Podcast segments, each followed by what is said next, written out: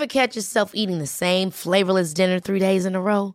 Dreaming of something better? Well, HelloFresh is your guilt-free dream come true, baby. It's me, Keke Palmer.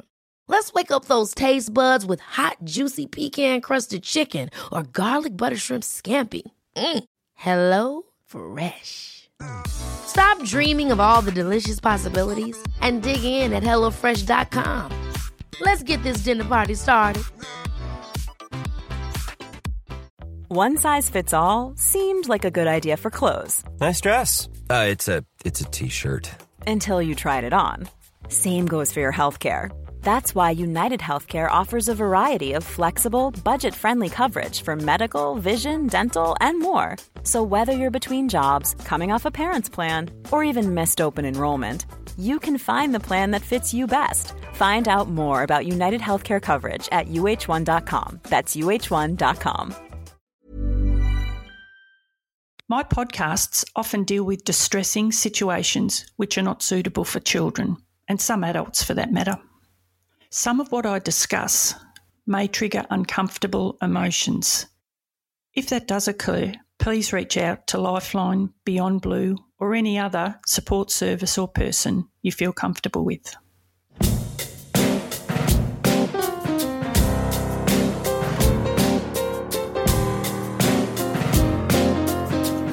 Hello, I'm Narelle Fraser. I was a cop with Victoria Police for 27 years, 15 of those as a detective, having dealt with all types of crime from a stolen bicycle to a stolen life. I witnessed the effect crime has on all those involved and became one of those victims myself in 2012 when I was diagnosed with PTSD. However, out of adversity comes other opportunities like this my own podcast. I still pinch myself. But thanks for listening and coming with me as we explore the human side and impact of crime. Once there was this lady who was missing. So I was Googling this lady heaps and I sort of was getting a bit of an instinct that something wasn't right here. And then I went to where she was living with these three other people and knocked at the door and said, Where's your housemate? Do you miss her? And they ended up being charged with her murder.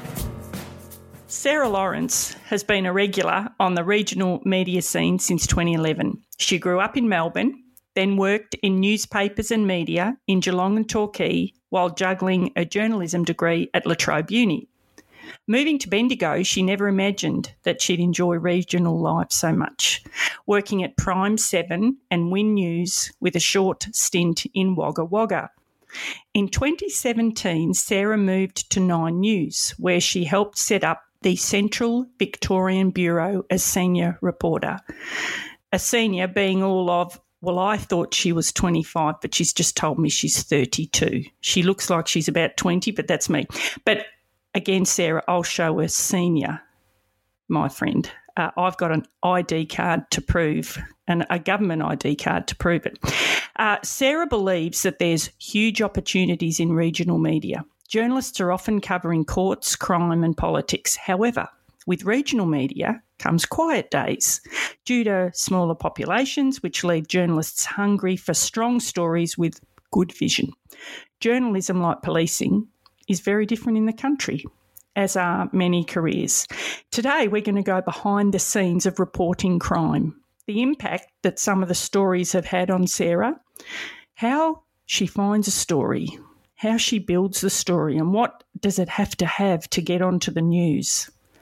How does a, a TV reporter manage those stories that break your heart? How do they keep a straight face sometimes recanting an amusing story? Well, we're about to find out. So, welcome, Sarah Lawrence. Hi, Narelle. Hi, Sarah. Thanks for joining us. So, how does it feel to be the person being interviewed rather than you being the interviewer? Have I got you all nervous? Because that's my plan. Yep. Yep. Sweaty palms. Yep. okay. Well, uh, here we go. So, can you give us a snapshot of how a story gets onto the nightly news? Like, where does the story start? How do you get it? All that sort of stuff.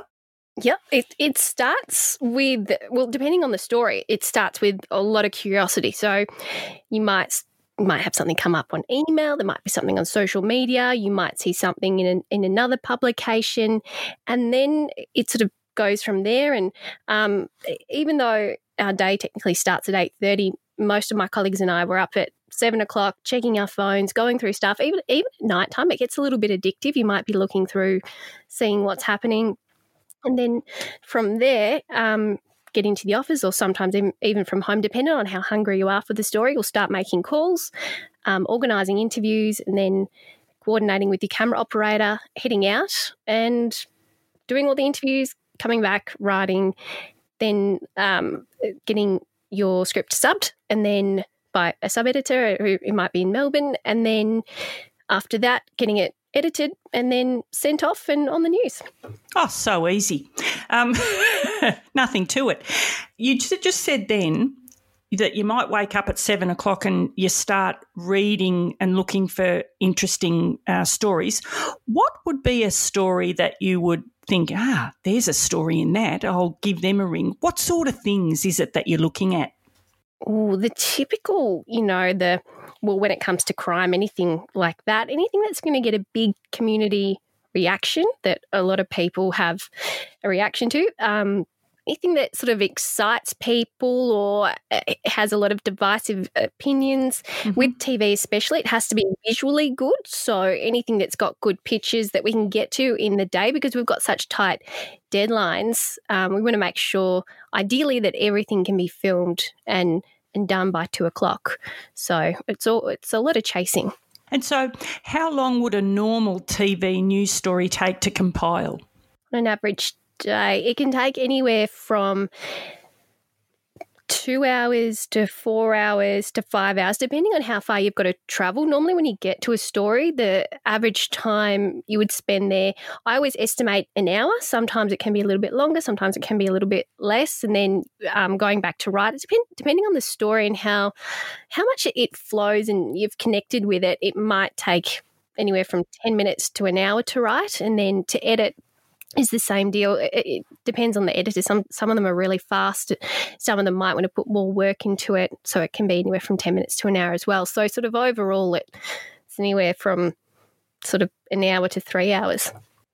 And I suppose also in the country, you've got the travelling, haven't you? Like uh, in uh, Melbourne Metropolitan, for instance, you might be I don't know, 20 minutes. It can be 10 minutes from a story to go and interview somebody, but the country you can be driving for hours, can't you? Yeah, yep. You get to know your camera operators really well and, and talk a lot of crap, and they become like your fifth best friend that knows everything about your life. Yeah, that sounds like a little bit like on the div van as a, a cop you know, you can spend a lot of time in the car with somebody, just, you know, going from jobs or discussing the jobs or whatever. And I get that. You do start to divulge some stuff you think, my God, you know, this guy or this woman next to me is hearing my life story. I get that. Yeah, that's funny. Um, so, can you tell us what it's like to report on a serious crime? Can be quite exciting. It's it's interesting. it's it can be a thrill. It can be lots of emotions because you feel that sort of responsibility to be able to portray their their story in a, in a sensitive way and to not upset family members or the people involved. So there's there's that pressure. I guess the difference I often think of this with with policing and, and, and even lawyering that uh, we're not we're not really responsible in many ways for what's happening. Well, we're not responsible at all for, for what's happening with the people. So um, there's that disconnection, which I think can make things a little bit easier. Hmm. You said that's f- funny you say that uh, about that crime is exciting. And isn't it weird? It is exciting. And I still find when I listen to crime it is exciting. You want to know why would somebody do that? How did it happen? Um, and you are you've always been interested in crime, haven't you? Yeah, and even now though, Narelle, I, I, turned up to a missing person one a few weeks ago, and I said, "Well, mate, Narelle Fraser says parachute theory. Keep an open mind." So, yeah, you've taught me a lot. Oh, that's funny. Um, and just to help the listeners there, um, uh, the parachute theory uh, at detective training school they teach you that your mind is like a parachute and it only works if it's open. And it's a very, very salient point, isn't it, with um, with anything to keep your mind open. And that's funny that you take that away from stuff that I've said. Oh, the old parachute theory, all coming back. Um, is there a particular type of crime that you try to avoid covering? And if so, why? Yeah, anything to do with children, I personally don't like because it can. You've got to be careful what you say in terms of the, the legalities around a child, and also it's very divisive. Um, the the all the emotions that come with children can, you know, and um, I remember you saying when you were reporting on the Harley Hicks one, you're like, well, I, I, don't have children. I'll take this one on on board because it, it, upsets the parents and that type of thing. And I, mm. I, I also don't have children, and I think, oh, maybe you know, maybe I'm not understanding this enough. Maybe I'm not connecting. I, I hope I don't offend anyone. It, it just carries more of that burden. And animal cruelty, I don't like. No, oh, you know, it's funny. I'm not an animal person at all, but there's something about cruelty to animals that I just I, I, can't deal with. And I think a lot of that goes back to my experiences with sex crimes. When somebody is a, a serious sex offender, you often find that they have um, prior, prior convictions for cruelty to animals and um, starting fires, uh, a pyromaniac. And I don't know if that's where that comes from, that cruelty to animals with me, but I don't understand how I can be so affected by cruelty to animals when I don't um, particularly like animals. But you do, because you've obviously got a dog, because you've got a leave pass tonight to speak to me because your husband is at home looking after the dog. The only reason you could come and talk to me. so is that why why do you why is it animals that um, affect you so much? Do you know? No i guess it's that thing of like similar to to children they don't have control over the situation. It's it's and people's reactions I, I find when um, I did one on a, on a, bag of kittens that were found dead, and we turned up to a work site and where next to where the kittens were found dead in the bag, and, and the people were so selfish about it and they didn't care. And I thought, oh, it, it just brings out the worst in some people as well, their, their reactions, which can make you quite uncomfortable. Hmm. When, when you just said then, or when I asked you about what type of crime do you try and avoid, and I understand about children because most people are the same. But how do you get out of like if you're the only, if you're Johnny on the spot, if you're the only one, you do you get a choice as to whether look I can't do this or uh, like how does that work?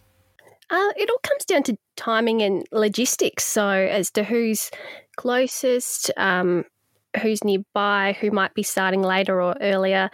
Uh, if your colleague that you're working with at the time might really like court or might, might really like a particular type of crime, you might call them and negotiate and say, Would you like to do this instead? So mm. a lot of that comes into play. But I don't imagine you'd get many people putting their hand up um, to um, say, "Oh, look, I'll do that." Uh, the one with the, the, you know, the story with the child, like cruelty or something like that. Like, can you avoid it or not? Uh, in in some ways, yeah. If you had a legitimate reason and you said, "Oh, just I just hate doing this," or mm-hmm. um, yeah, I know one of my my camera operators as little children, he he really doesn't like that kind of stuff. So we might say, well, maybe you know the other one should do it because they mm. they might be more comfortable with or might be not as caring today and that type of mm. thing. Mm. Uh, what's the most difficult story you've ever covered? Probably last year, there was a lady called Kate Stone who was found guilty after quite a long trial of murdering her husband. And she um, poured petrol over him and, and set him on fire, um, which was what was divulged in court. And she was 41 years old. She was sentenced to 34 years in prison with 28, non parole. But what got me doing that story was that she had five children and four daughters who I think at the time three were teenagers and one was 21. And they would turn up to court every day with their grandma. And it was very hard to cover because I, I felt that there wasn't a lot of uh, thought or consideration given to her daughters. And I felt so sorry for them because, in a way, they've lost both of their parents. Their mum's in jail, their father's dead. They um, didn't come from a, a great area. So it was just really sad. And also the female factor of trying to get around the mindset of how on earth did this happen? Um, I find female crime a lot more something that I'll think about a lot more and feel feel a lot more affected by than than any others that that I cover. Um, did you find that when you were policing? It's funny you say that. You know, I've done a, a, podcast recently with a friend who was the informant in a matter where you might know of it working in Bendigo. Um, the lady's name was Lorraine White, and she poisoned her husband very slowly over a number of years. They lived in Bendigo, and her hmm, uh, she had three kids. And are you aware of that one? His name was um, no Leonard Moss. Have to look it up. Yeah, his name was Leonard Moss, and um, anyway, she was the informant, and and the wife got found guilty um, but they didn't find out for 15 years that she had murdered him very slowly. Um, but yeah, the, there's not a lot of women that offend. Um, well, in, in you know a murder. I mean, generally you'd have to say I don't know, ninety five percent at least of um, offenders with murder are men, but that's really unusual to have a, a woman douse somebody with petrol and uh, did you say set them alight? Mm. Yeah, that's really unusual because um, yeah, women generally, uh, gee, I'm generalising here, but they it, it's so violent.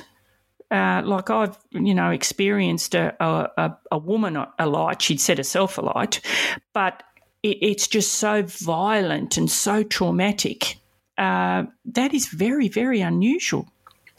Yeah. Uh, and it certainly does. It it just goes against the grain. Like women are generally not particularly violent. They might be uh, sneaky. They might be all these different things, but violent isn't one of them. Mm.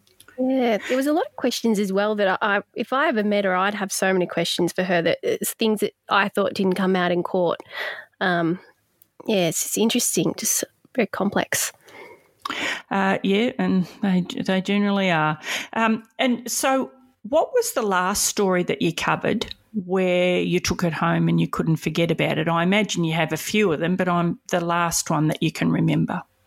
Uh, there was one last year with Jason Lowndes who was killed when he was riding along a road in Bendigo, and he was a very, very promising cyclist. He was riding and living internationally, but come home to see his parents, and he got hit by by a car, and uh, then the girl went to court, and in the end, she she wasn't jailed for what she did, but it was so sad because his parents were there, and I'd actually been at the scene originally. Then I'd covered the campaign with his parents to get more oh. awareness of cycling. And then I was in court with them, and uh, it was just, they were really nice people and they spoke uh, so humbly and they were so nice. So it, they were really heartbroken. It was, that was, um, it plays on your mind a lot, I think. Um, I find having seen a lot of car crashes that, that I, it, they're the ones that can, when I drive around, I think, oh, oh no, that happened there, that happened there. Yeah. Um, it plays in my mind a lot. Yeah. Did you have that happen to you when you were policing? Uh, yeah, I did. In fact, um, my husband uh, has always thought about he'd love to live in North Melbourne. And when I was at Carlton as a, a, a Connie, Carlton to me um, I, we did a lot of jobs in North Melbourne where they were, uh, and this is, uh, you know, please, this is nothing against the people in North Melbourne, but I just happened to go to a lot of um, people that died in their flats alone in North Melbourne. Uh, I went to a lot of drug uh, related investigations and um, incidents in North Melbourne. And so when he said years and years ago now about you know, I wouldn't mind living in North Melbourne. It was like, oh my God, I couldn't live there because every corner I went to, every street I went down, I'd think, yep, I went to that place and there was a, you know, a deceased old man in that house and there was, we did a drug raid there. So, no, I get that. Yeah, very much so. Um, mm. What about, uh, have you covered some pretty bizarre crime stories? Yeah, there's been a few. yeah,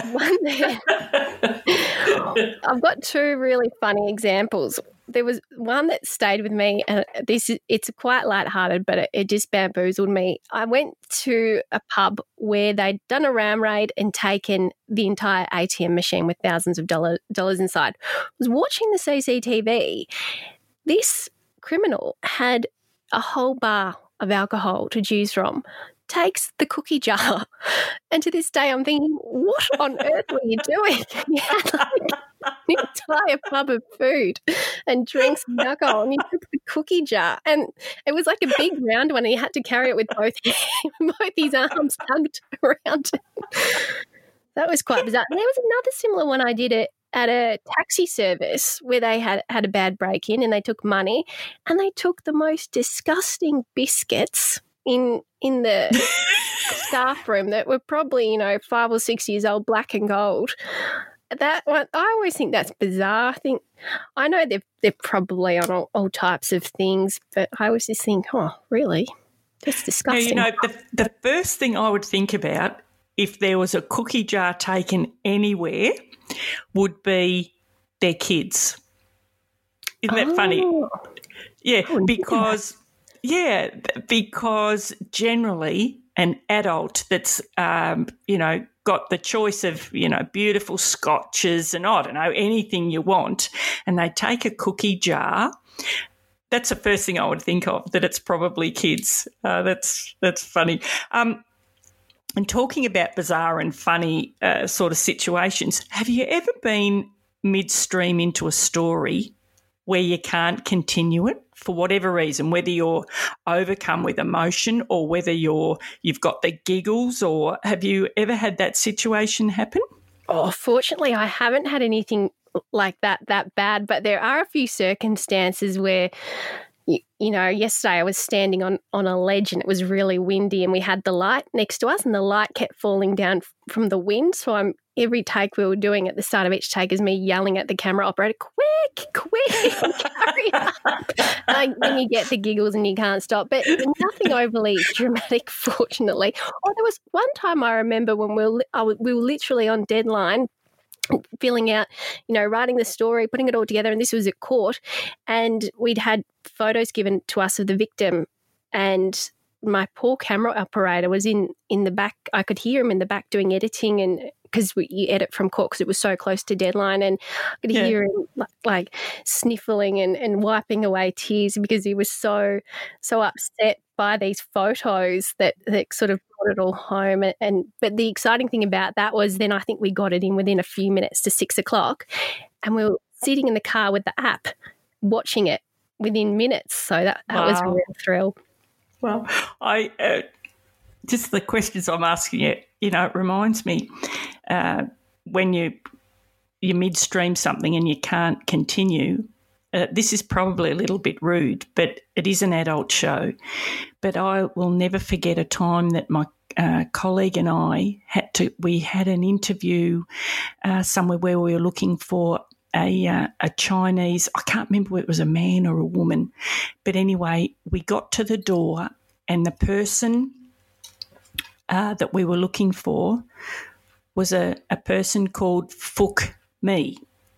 And I'll never forget getting to the door and saying, Oh, because um, uh, the person came, and it was a Chinese person. And I remember saying, Fook me.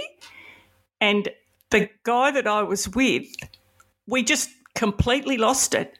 And I actually, it was so unprofessional, but I actually had to go back to the div. I could not concentrate. I could, I just laughed and laughed, and it was so embarrassing. I just couldn't stop because I remember going into the house and we continued talking about fuck me, and oh no, it just, I just lost it. But anyway, most unprofessional.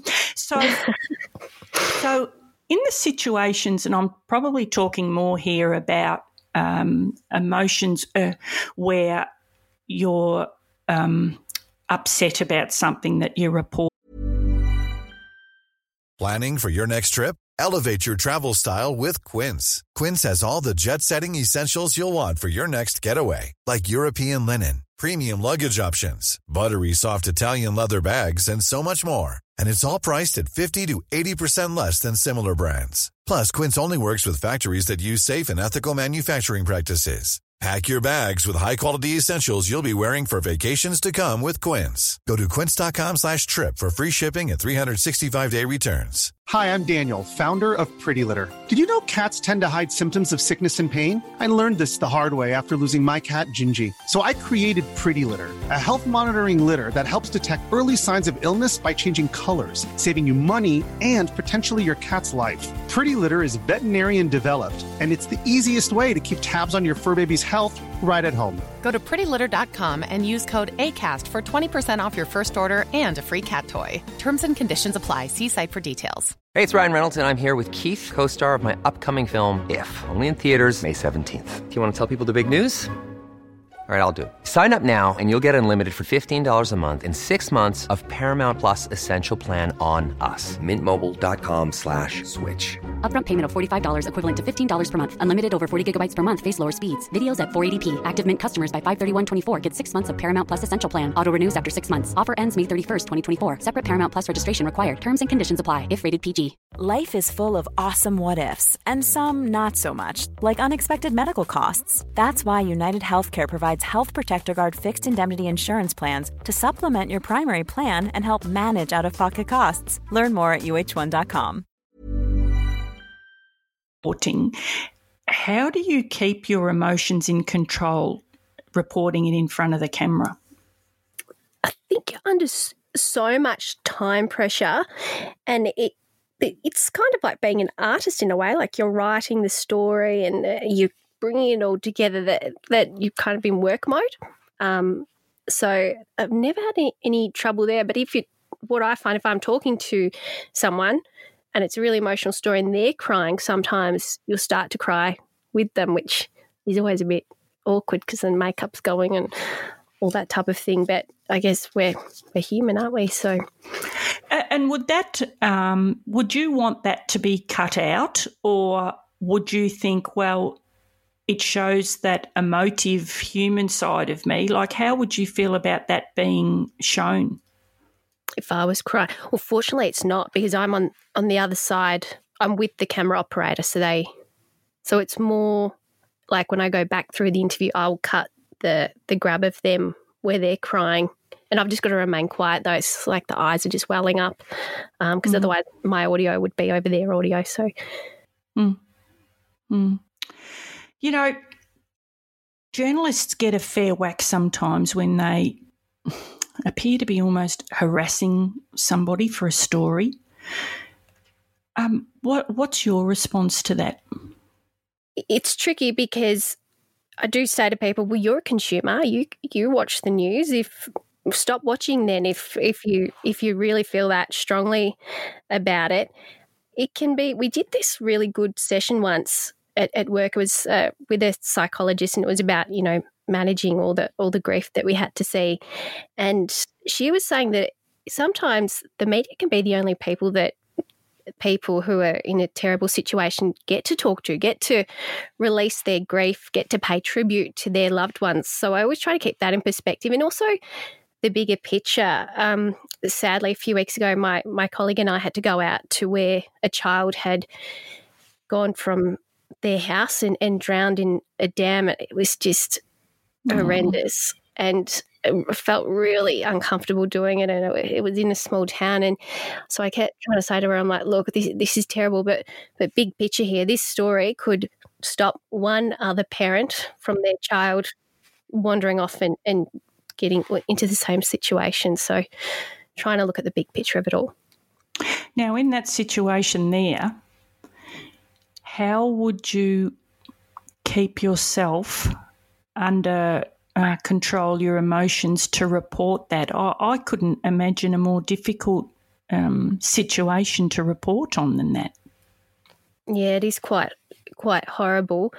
Fortunately, that one I didn't have to do a big report on, but then, then like within, I think it was two or three weeks, we were back in another scene in Bendigo where sadly a child had crawled out of his home and, and was hit by a car on the road. So, yeah, it's it's quite horrible um, trying to keep your emotions under control, but you're just just going. You're just on adrenaline, and it's go go go. Get the facts. Get the get the story out there that you don't even have that much time to to digest it all. But there is a little point in the day where I, I remember I was writing, and there was people around me in the office making heaps of noise, and I felt like saying to "Can you just be quiet?" I'm just tr- was really trying to write the story in the most sensitive way, and also was feeling a lot going on, and so yeah, it's got to. I, I just had to breathe through that one. Oh, that's terrible. And like, how do you approach the parents of, say, a situation like that where they've had the unexpected death of a, a child? How do you approach the parents, or do you approach the parents, or do you wait for them to approach you? How does that come about? From from my experience, this might be different for other journalists, but fortunately, there seems to be a lot of people in terrible situations have just have these angelic friends that just pop out of nowhere and they're normally sort of the the gatekeeper. I'm sure you've probably come across a lot of them in your career these these just wonderful friends so that that's often helpful and asking them if they want to pay tribute because as i was saying before like sometimes it's we're the only outlet for them to to remember their their or mm. to be mm. able to express to thousands of people how special their loved one was. Do you get um, abused uh, wanting to talk to, I don't know, say a neighbour or um, another person that lives near where the child or, you know, some terrible incident has happened? Have you been abused? Personally, I haven't that badly that it stands out in my memory. I know that we've been called vultures and terrible human beings and to to go away and and sometimes it's just the old saying just I'm I'm really sorry. I'm just doing my job. Just tell us yay or nay and then we'll get out of your hair but um, fortunately I haven't d- taken on too much of anyone's abuse that it's really sunk in. Mm, I think you're very lucky. Um, are there times when you interview somebody who you don't want to interview for whatever reason, and what would one of those reasons be? Oh, this is a really tricky question. No, so I like I like interviewing anyone.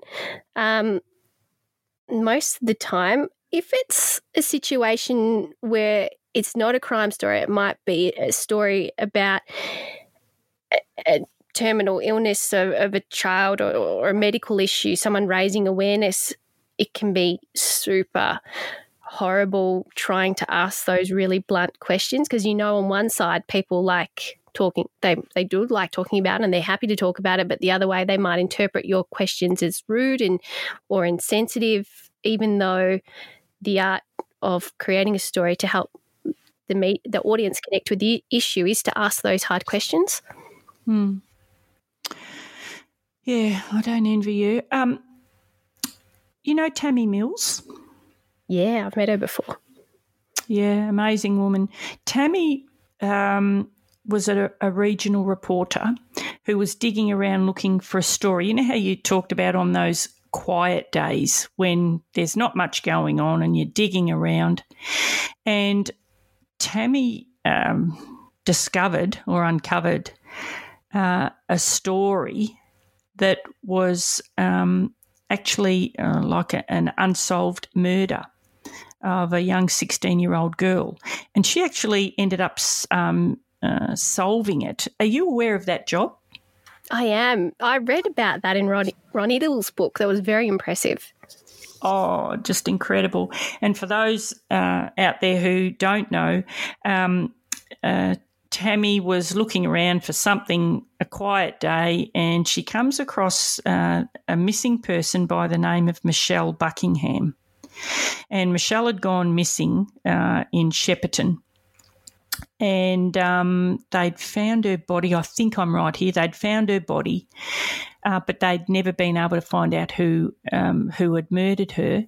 And it's just amazing um, the passage of time and how our allegiances change, isn't it? Where um, the and relationships change. You may be with your husband, and then you found out he's had an affair or something, and then you, your allegiances change, and you think, "Well, I'm going to tell the cops what I know." But uh, Tammy actually um, um, did a story on it, and she somebody came forward and told the the whole the story about I think it was the person that had murdered Michelle. He'd, he'd um, had uh, oh, terrible guilt complex and decided he had to tell somebody. And um, he actually told our dear friend Mr. Iddles. Um, have you found stories like that on quiet days?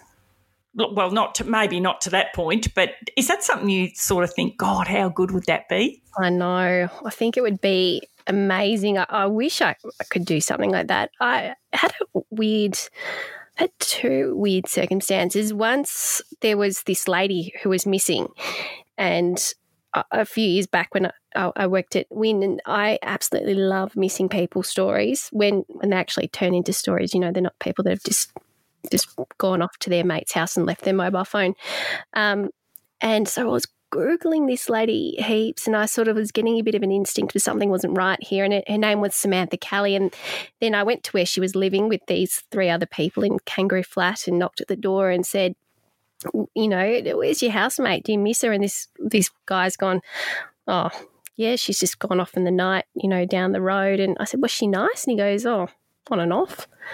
And then I was quite surprised. I thought, God, she's been missing a few days. And and then uh, they ended up being charged with her murder. So that was absolutely a bizarre one. And speaking oh of goodness. so you're talking you're talking to the murderer at the at the house. Yeah. Oh my god. Yeah. Did that give you the creeps a bit? Not really. I just thought, oh, that's a bit strange. I actually felt it's really weird. Sometimes you feel a bit sorry for them. You're like, oh, like isn't that terrible? Like you you had one moment of madness, or one minute of madness, and you've just ruined your whole life because of it. Like forty five seconds, and everything's down the drain, and you're in jail. I just, yeah. Um, what were you um, going to say about Ron? Oh, I had a really embarrassing one with him. the context, this was in 2015, so it was a few years ago. And we yeah. drove, I think it was New Year's Day, and we drove out into the bush where they'd found a burnt out car. And he kept saying, We've found human remains in the car. And I kept saying, What do you mean by human remains? Is the. And he, he was answering me. And in the end, I said, Is the guy dead? And he said, Yes, the guy's dead. You get the question of the year because I had this idea in my head that human remains might have meant that they chopped off his arm and just left it in the car, not the whole body. But I guess Sorry, like, I shouldn't laugh. It is funny though. I mean, that's though the the beauty of news is that you're always trying to put things in basic terms for the average person, and that was a really bad example of it. but but also, not even the reporter understands the language, so you have to uh, oh, I was going to say dumb it down. That's a bit harsh. Um, what is it that you? Why do you think people are so interested in crime? What is the draw card? The unknown. It's an unknown that we don't have to be responsible for. That we can just sit back and, you know, play on the mind. What What do you think? I don't know. Um, I think. Well, I don't. Um, hey, Who's doing the interview here? Hang on a minute. no, but I actually think a, lot of it is that so many of us have been in a situation similar, say, to when somebody, like, I don't know, say, the one I think about a lot is Jill Meagher. Meagher has been out to a pub. She's had a great night with her friends. And how many of us have been in a situation like that where we've had a great night? We can't be bothered waiting for a taxi and we think, look, it's not far. I'll walk home and Jill was actually um, abducted. She was murdered, and her body was dumped. I don't know what it was, thirty k's away or something. But I think it's the fact that we can put ourselves in so many uh, similar situations so we can sort of resonate with the circumstances. Look, I don't know, but that's one of the reasons why I think um, people are interested uh, in crime. And do you find that a lot of, uh, I would have to say, I don't know, 80% of the people that listen to the Australian True Crime podcast, um, uh, they are women. And I often wonder that what is it about crime? Why are women so interested? But I think we can put ourselves in a lot of uh, victim shoes. You, would you agree with that?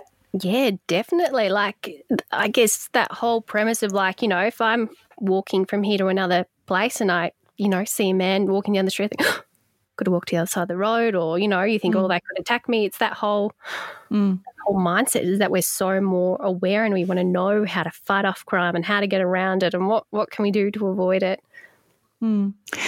Yeah, it's um, yeah, it's fascinating. I mean, there's so many different um, reasons why, but and I think I don't quite know. I'd be interested to know why men are, are interested in crime. I mean, you know, really, they're no different. I mean, well, they are different. They're men and we're women, but I don't understand uh, the fascination with men interested in crime more so than women. Women, I just get, but um, so, Sarah, have you ever been um, threatened at work or felt in fear of your safety?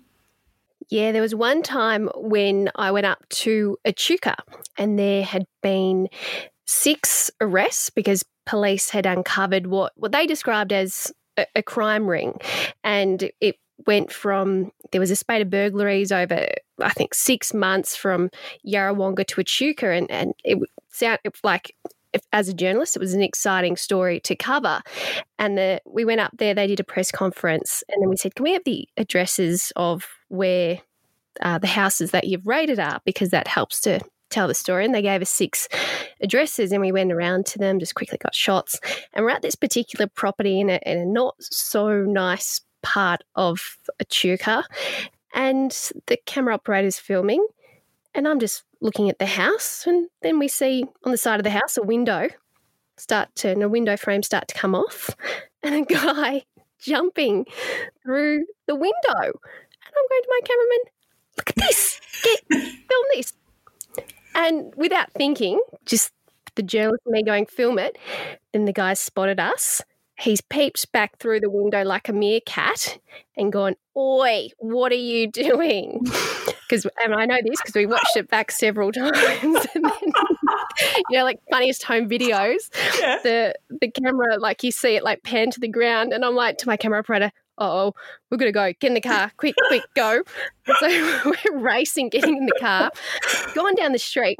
He's naturally gone to turn left, but it's a dead end. So we've done a U turn, and this was house was only maybe two or three houses up the street, and we've turned around, and the guy is standing there oh, in front of the car and he didn't look very good. Like I think he was in his his worst tracksuit. He could have haunted a house, and he was yelling at us, saying, "What are you doing with that camera?" And oh my gosh! And it was so terrifying in the moment. And you think people that that for a living we we film things, of course, did I get at my phone to film? No. Was I just sitting there going, oh my God, oh my God, oh my God, oh my God? Absolutely terrified. And the camera operator I was with, I think he was only 20 or 21 year old boy, like absolutely fantastic cameraman, but he'd yeah. obviously never faced anything like this in his life.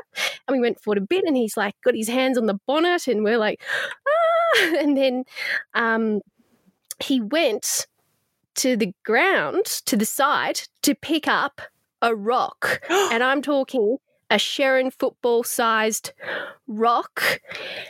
And I just said to my camera, go, go, go. And oh, it was terrifying. Like to think if that rock had gone through the window, uh, it was yeah, it was really. Um, I don't think my hands have ever been so sweaty. And then we just drove for a bit, and we had to stop and gain our composure because we were quite shaken up. And then we did call the Echuca police and tell them that we we did also see this, so maybe maybe take a take a drive down there as well. And yeah, so that was quite a scary moment.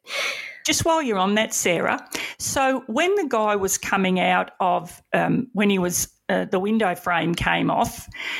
Uh, I'm just thinking, why didn't he go through the door? Like, was he not supposed to be in that house, or why was he coming out of the window? Oh, good question. I don't know. I guess I think it looked like he was breaking in, or it looked like he it maybe was his friend's house because the house had, was originally used to harbour stolen items, from what we were told. Mm, so maybe he was just going back to, to collect mm. something. Yes, because I'm thinking He's very busy. Why wouldn't he walk out the door like ninety nine point nine percent of us? you know, oh well, they're funny in Echuca, you know, yeah. if that's what you do. Stretching his legs, maybe. Oh dear. So um, tell us about. You said you had two. What's the other one? The other one was about five years ago. I was covering a puppy farm, and uh, two old people in their 70s and their son. They had 200 combined charges for running a puppy farm. And in the end, they were fined a really exu- yeah, really huge amount of money. And this was fortunately before video links were in vogue, like they are now in COVID. Mm. And they had to do quite a long walk out of the court. So we're chasing them and you know, you know, we've all seen on the news. Yep. I think though, when journalists are chasing people outside court, they should test the speed that they're going at because I think a few world records are broken there because it can be quite fast running in heels. And this lady had a walking stick and I'm chasing her, you know, are you sorry for what you've done? You know, do you feel sad for the animals? And she's gone to hit me with her walking stick. and I just thought, oh my God, I've never been assaulted at work and I don't want to start with a 70 year old woman. So I, like, like a puppy, really, I, I sort of backed away and thought, oh, so her court walk was a little bit shorter. So that was the other time that I thought, oh no, I'm in trouble here physically. You know, I'm, I'm surprised that you've, um, I don't mean this to sound the way it's going to, but I'm surprised that you've only been really threatened like that twice because I'm thinking about all the times that journalists go to a house to interview somebody, and you know how people, I don't know, slam the door or get out of my house or whatever. Have you ever had that happen to you? I reckon I have, but I nothing stands out in my memory as, as being yelled at. There was an, another time outside court, we were covering this guy who was in a wheelchair who ended up being found guilty of um, pretending to be a charity, and he um, like got in all this money claiming to be for a child and a family with a terminal illness, and and funnily enough, I'd covered that child, the story as a a medical story. So I knew about this case, and they re- this guy had really scammed this family, and he always had like a guy pushing him in and out of court. And he sort of went to run at one of the camera operators one day. But of course, yet again, people. We're, we're masters at filming, but in that situation, my, my camera operator didn't press record. I think um, it's, a, it's a lesson that we, we keep learning over and over again. Uh, yeah, it's funny you say that, like your tools of trade, and when something. Um, uh, a little, not a little bit traumatic, but when something happens that you're not expecting, you haven't got the cameras rolling. Oh, that's funny. Yeah, Imagine, imagine what you could have when the cameras were were rolling, if they were. yes, yes. Yeah. Well, I had another time once where a horse um, bucked up because it got spooked by the camera, but we, that time the camera operator was recording, and that clip was of great, you know, laughter for years on end with me running in heels because I have a bit of a fear of horses, but also a great big horse, you know, jumping up and thinking, oh no, where yeah, is going? And then like the girl fell off, and the story was about her recovering from a horse ride, and I'm thinking, oh no, this is really going downhill, but it all turned out in the end. Anyway, look, Sarah, uh, I think uh, that's um, fascinating. You've given us a, a, great insight into reporting of crime, and um, it's not an easy job. So, um, and thank you for what you do because you expose us to situations that without you we wouldn't know about. So, uh, thank you for what you do. Keep up the great work, and you keep digging for those interesting stories, all right? I will. I'm so motivated now. Thank you. Thanks for your time, Sarah. Thanks, Narelle.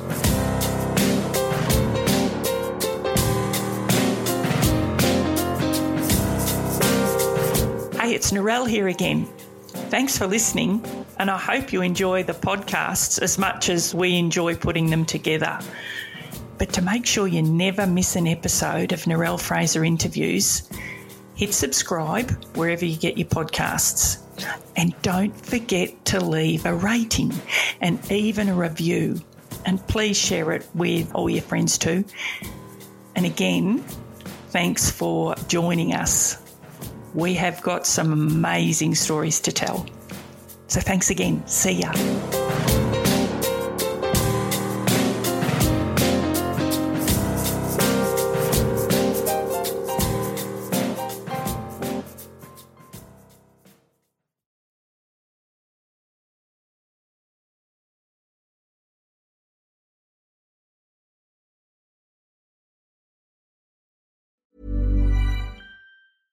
Imagine the softest sheets you've ever felt. Now imagine them getting even softer over time. That's what you'll feel with Boll and Branch's organic cotton sheets. In a recent customer survey, 96% replied that Bowl and Branch sheets get softer with every wash. Start getting your best night's sleep in these sheets that get softer and softer for years to come. Try their sheets with a 30-night guarantee. Plus, get 15% off your first order at bollandbranch.com. Code BUTTERY. Exclusions apply. See site for details. Even when we're on a budget, we still deserve nice things. Quince is a place to scoop up stunning high-end goods for 50 to 80% less than similar brands. They have buttery soft cashmere sweaters starting at $50, luxurious Italian leather bags, and so much more. Plus, Quince only works with factories that use safe, ethical, and responsible manufacturing. Get the high-end goods you'll love without the high price tag with Quince. Go to quince.com slash style for free shipping and 365-day returns. Ever catch yourself eating the same flavorless dinner three days in a row? Dreaming of something better? Well, HelloFresh is your guilt-free dream come true, baby. It's me, Keke Palmer. Let's wake up those taste buds with hot, juicy pecan-crusted chicken or garlic butter shrimp scampi. Mm. Hello Fresh. Stop dreaming of all the delicious possibilities and dig in at HelloFresh.com. Let's get this dinner party started.